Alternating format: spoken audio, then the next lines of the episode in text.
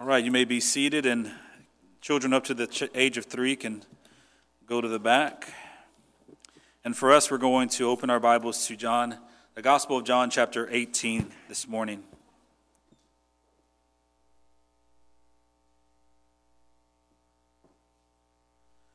John chapter 18, and our passage today is uh, John 18, verse, verses 1 through 11. Let's go ahead and read that. It says, When Jesus had spoken these words, he went out with his disciples across the brook, the brook Kidron, where there was a garden, which he and his disciples entered. Now Judas, who, was betrayed, who had betrayed him, also knew the place, for Jesus often met there with his disciples. So Judas, having procured a band of soldiers and some officers from the chief priests, and Pharisees went there with lanterns and torches and weapons. Then Jesus, knowing all that, uh, that would happen to him, came forward and said to them, Who do you seek? Or whom do you seek? They answered him, Jesus of Nazareth. Jesus said to them, I am he. Judas, who betrayed him, was standing with them. When Jesus said to them, I am he, they drew back and fell to the ground. So he asked them again, Whom do you seek? They said to Jesus of Nazareth, or they said, Jesus of Nazareth. Jesus answered, I told you that I am he.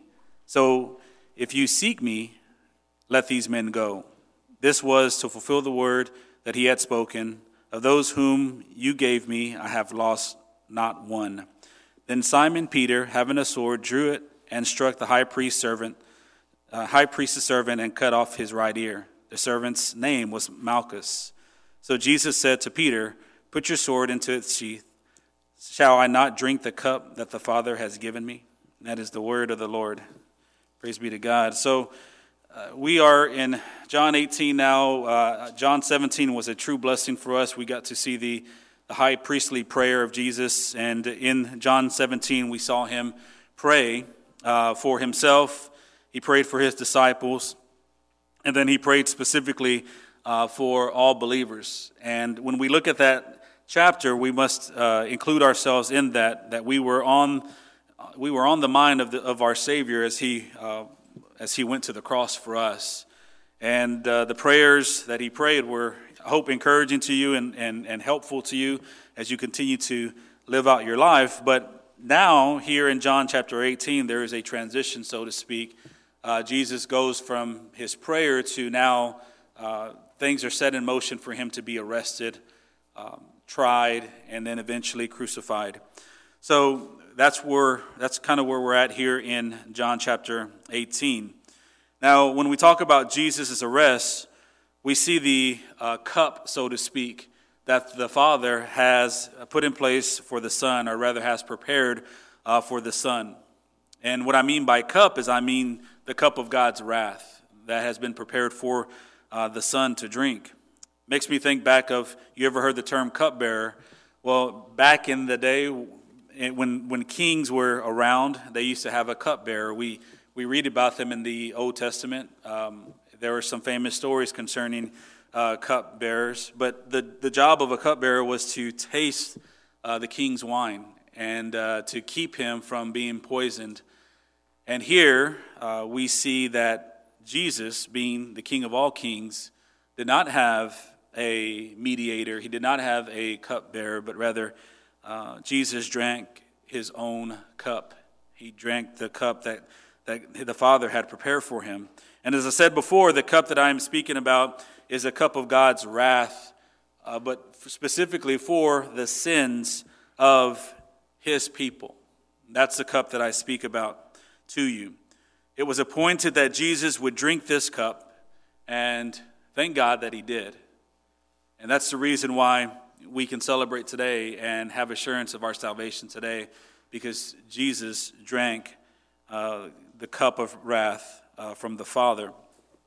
So today, what I want us to do in our passage, I want us to see the sovereignty of God in bringing about His redemptive plan for His people uh, through through the, the, the persecution, through the arrest, through the uh, suffering uh, that Christ uh, experienced.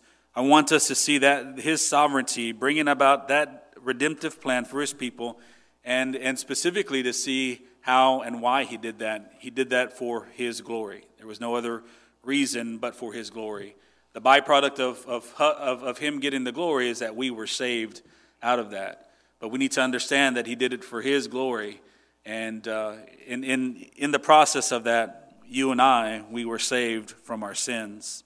Or rather, I think it's better stated that we were saved from the wrath of God. All right, so let's uh, look at this story here, and I want to look at the three different groups of people who were involved in this story to see how uh, God's sovereignty was on display in bringing about this redemptive plan. The very first group of people I want to take a look at is, uh, well, he's not a group of person, this is one person actually, but the betrayer. I want to look at Judas. I want to look at Judas, and then we're going to look at the band of soldiers, and then we're going to look at the disciples. So, beginning with Judas in verses uh, 1 through 3, uh, we see here that Jesus' appointment with the cross was set into motion right before the Lord's Supper. And we, we, we know the, the famous story, and I'll go back and read it for you. If you turn your Bibles a few pages back to John chapter 13, we'll see there that Judas was, I guess, in the best way to put it is released by Christ uh, to go and do what he had already planned to do.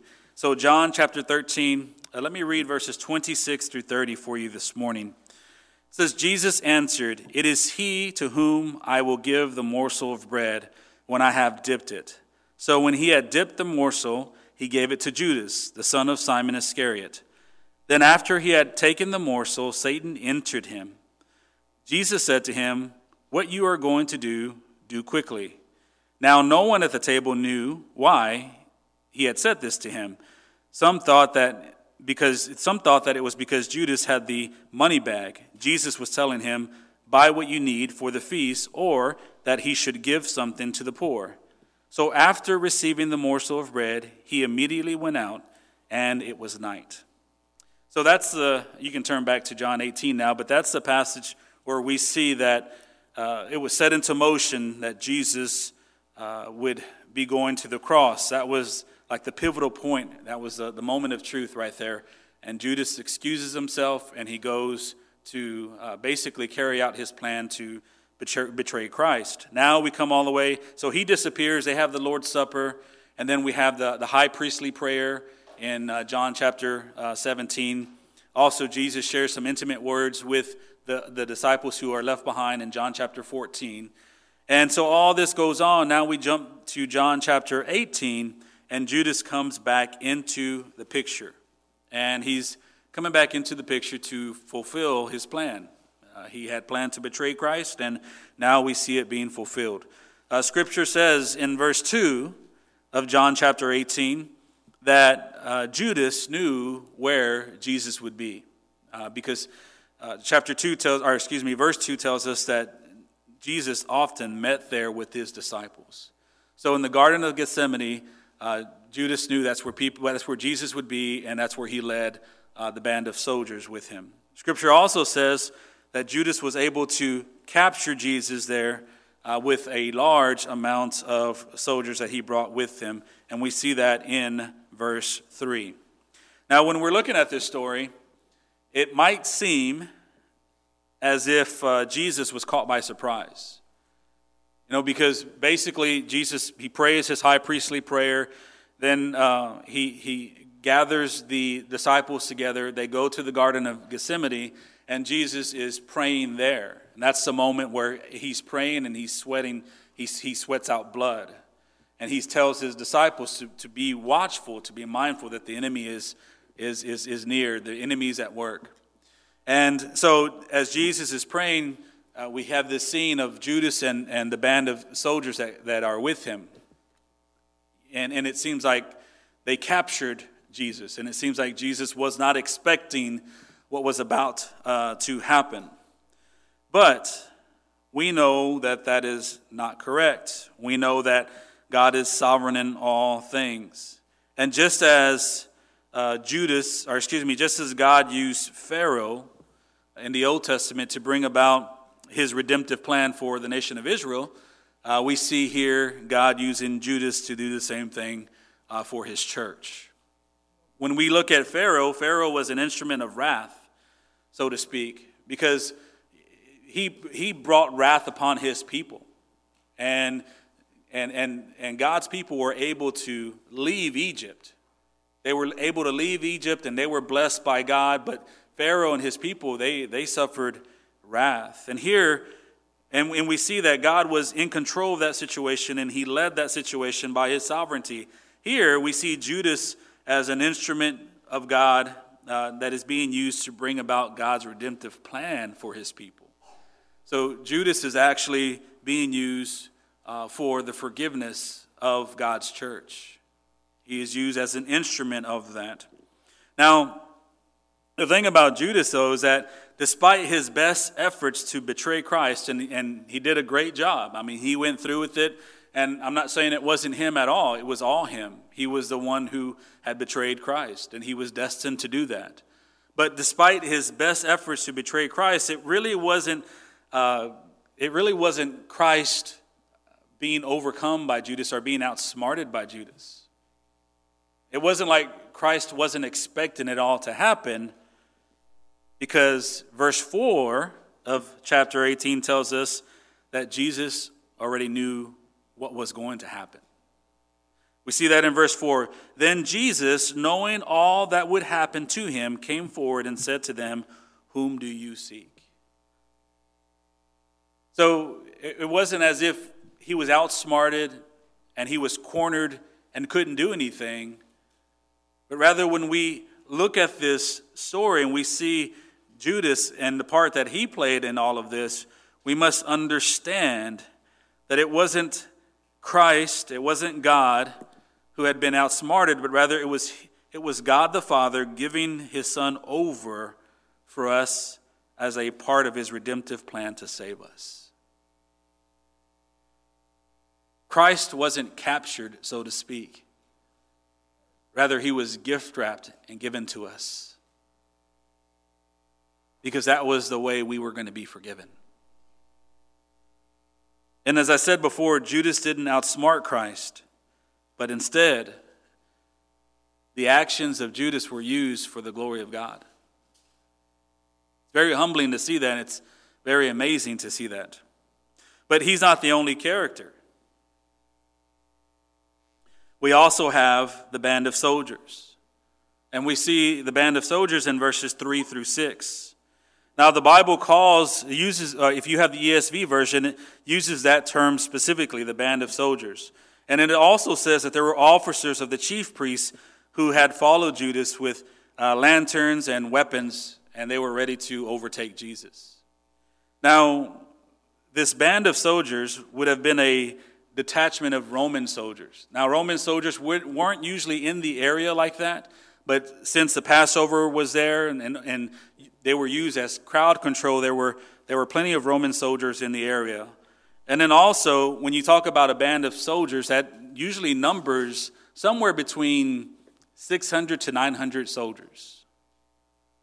That's the really neat thing about this that there were 600, er, er, approximately 600 Roman soldiers, and they were joined by the officers of the chief priests, and historians and theologians believe that there were about 300 of them. So there were approximately about 900 men who were dispatched to arrest one man and 11 of his disciples. Like when we think about that scene in the garden, I know I don't I don't picture that many men there confronting Christ. I think at the best maybe, you know, in my mind maybe 30 to 50, but there were hundreds of men armed to take Christ. See, the thing though is that it doesn't seem fair. 900 versus 12. Seemed like it was uh, the, the, definitely the numbers favored the, uh, the soldiers and not Christ and his disciples. But when we continue to read Scripture, it doesn't seem fair not for Christ and his disciples, but rather it doesn't seem fair for the soldiers. And that's the amazing thing behind it.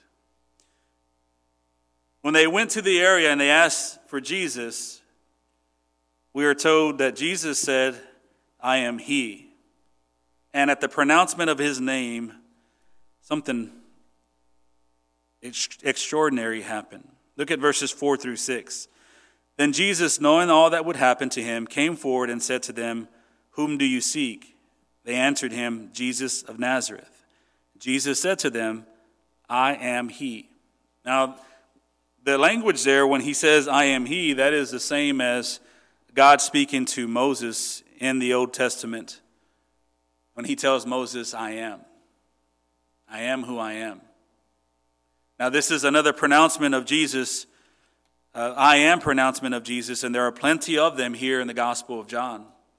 But he says, I am he.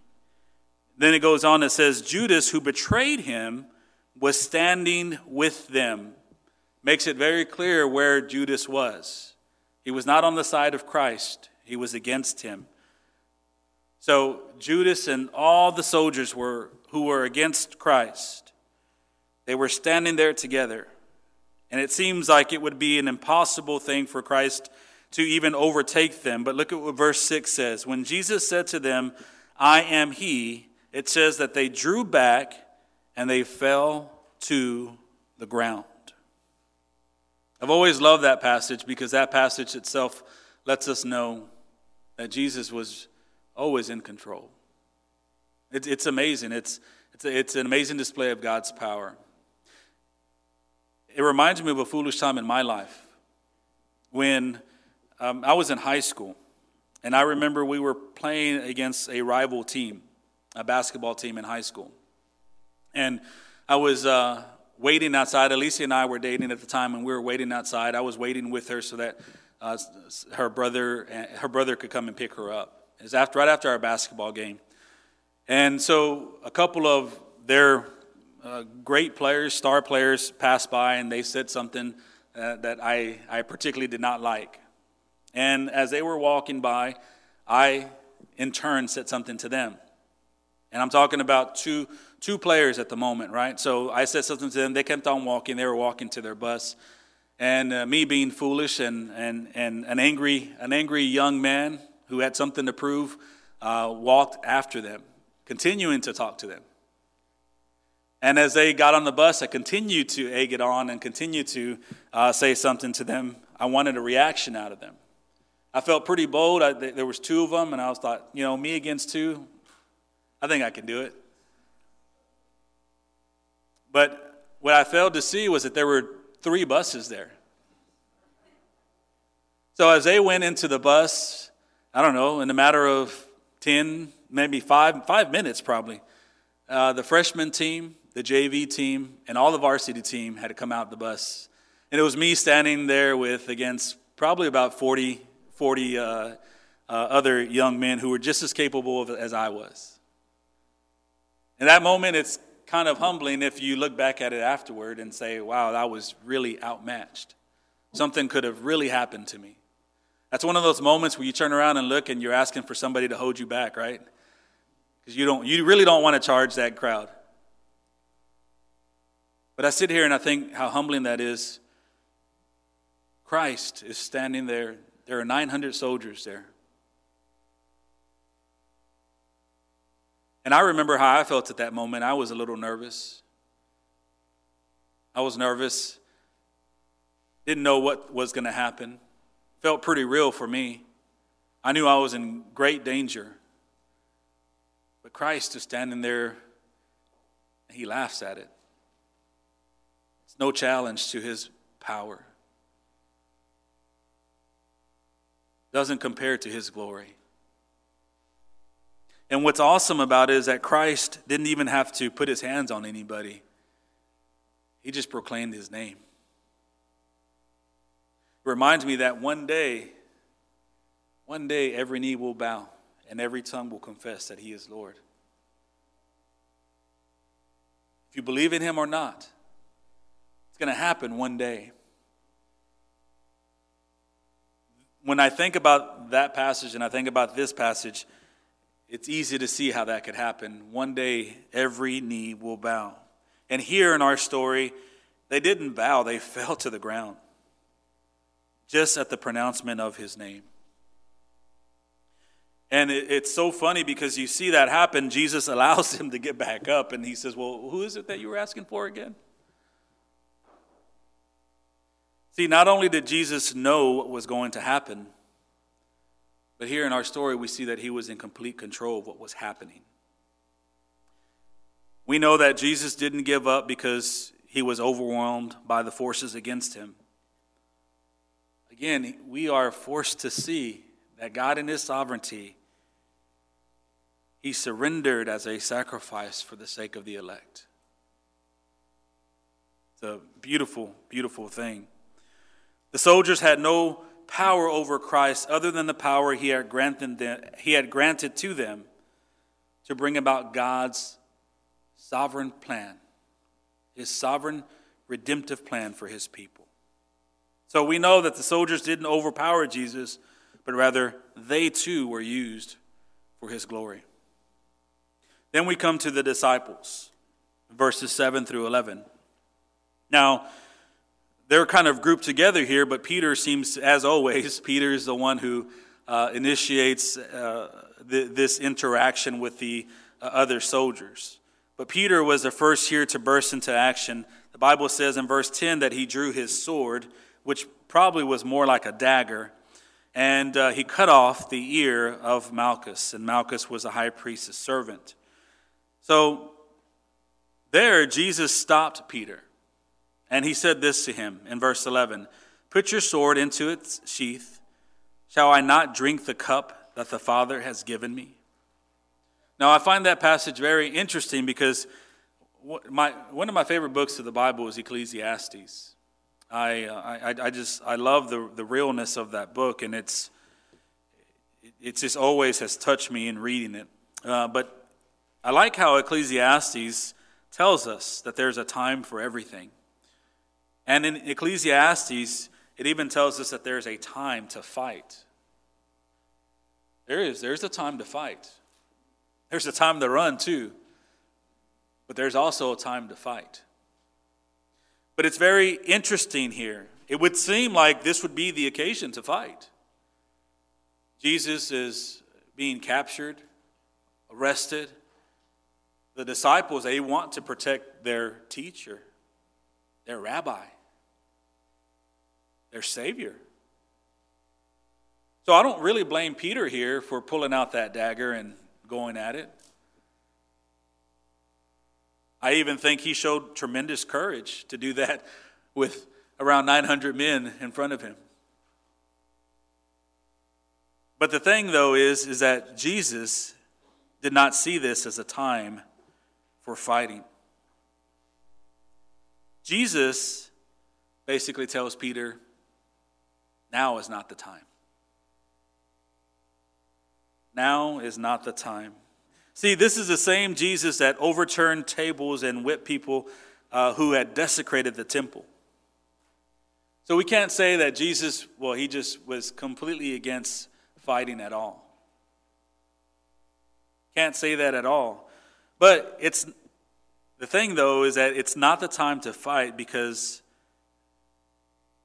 what was happening was God's redemptive plan was coming into action. It was being established, and now the wheels were turning, and Christ would soon be given over, given up over for our sins. And the reason for that is so that he could save his people. See, Jesus wasn't engaging in, in warfare at this time. The Bible says that he came as a lamb, right? But he left as a lion and he'll come back as a lion. And when judgment happens, then it will be a time for warfare. But here, Jesus was on a rescue mission, so to speak. So this was not a time for fighting, this was not a time for war. Rather, this was a rescue mission of Jesus, and all things happened according to God's will. So even if the disciples would have done more, they could have done more. As I said to you, I think I said last week or the week before that, that all the disciples ended up being deserters. They ended up leaving Jesus.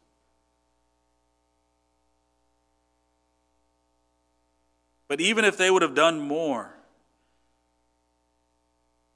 it wouldn't have stopped what was about to happen. God's redemptive plan to save his people would still have been accomplished. So, as we look at those three uh, characters, if you will, or groups of people, if you will, um, involved in that passage, we see God's sovereign plan, his sovereignty, his, his providence, his governing over his creation. We see it, we, we see how God was in control the whole time. Now, I think that's important for us to see that and then to look at our own lives as we look at the conclusion of, of this passage. If God was in charge in that moment in time, and He has always been in charge of every moment beforehand and mo- every moment after, I want to tell you this morning God rules over each moment of your life as well. What has happened to you, what is happening to you, or what will happen to you, it does not escape the sovereignty of God. If it's an illness, if it's a circumstance, if it's heartache, if it's depression, if it's brokenness, whatever it is, it has not escaped the sovereignty of God. And God is using that thing in which you are struggling with to bring you closer to Him. If you are His, He is growing you through that.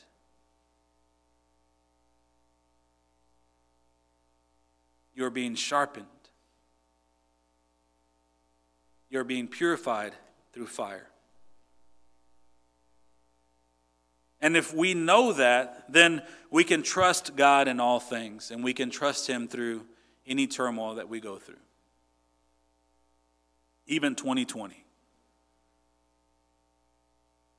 We can trust Him in all things. See, the truth is, is that nothing was going to stop Jesus' divine appointment to die for the sins of His people.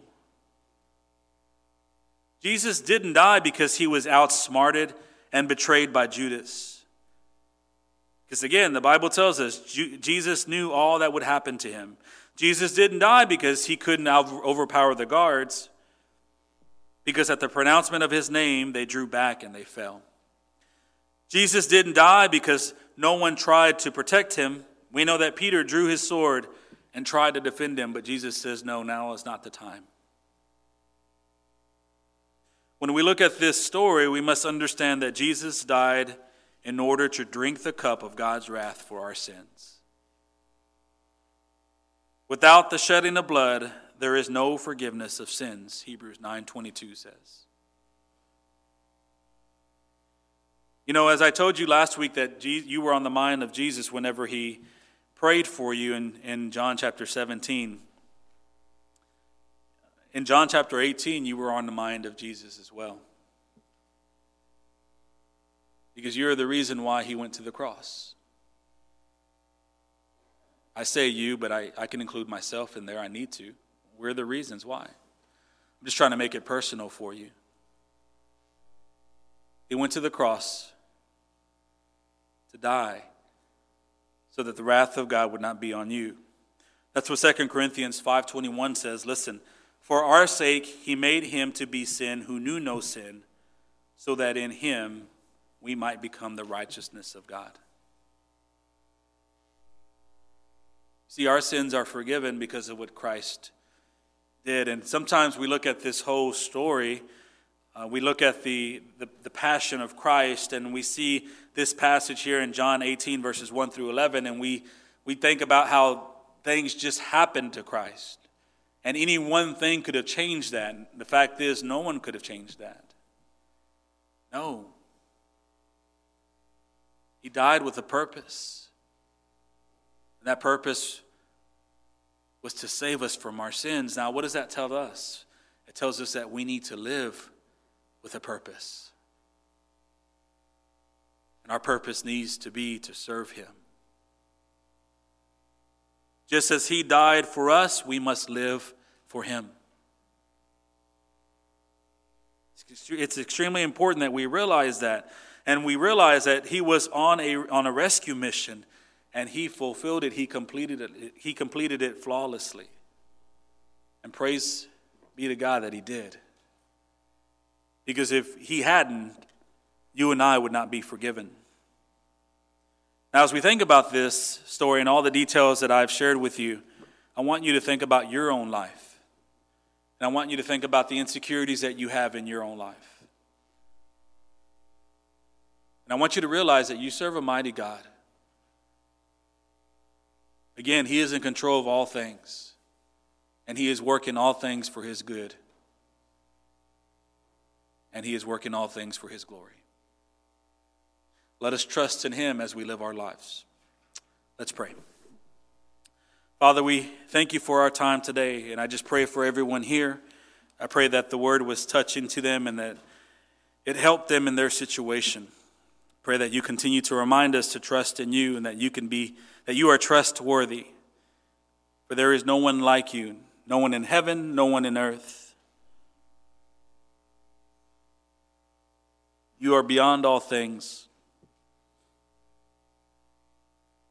and our lives rest in your hands. For there is no better place for us to be. We thank you that we can enjoy this comfort that we have, this security that we have in you. We pray that you help us to remember that every single day of our lives. It's in Jesus' name that we pray and give thanks. Amen.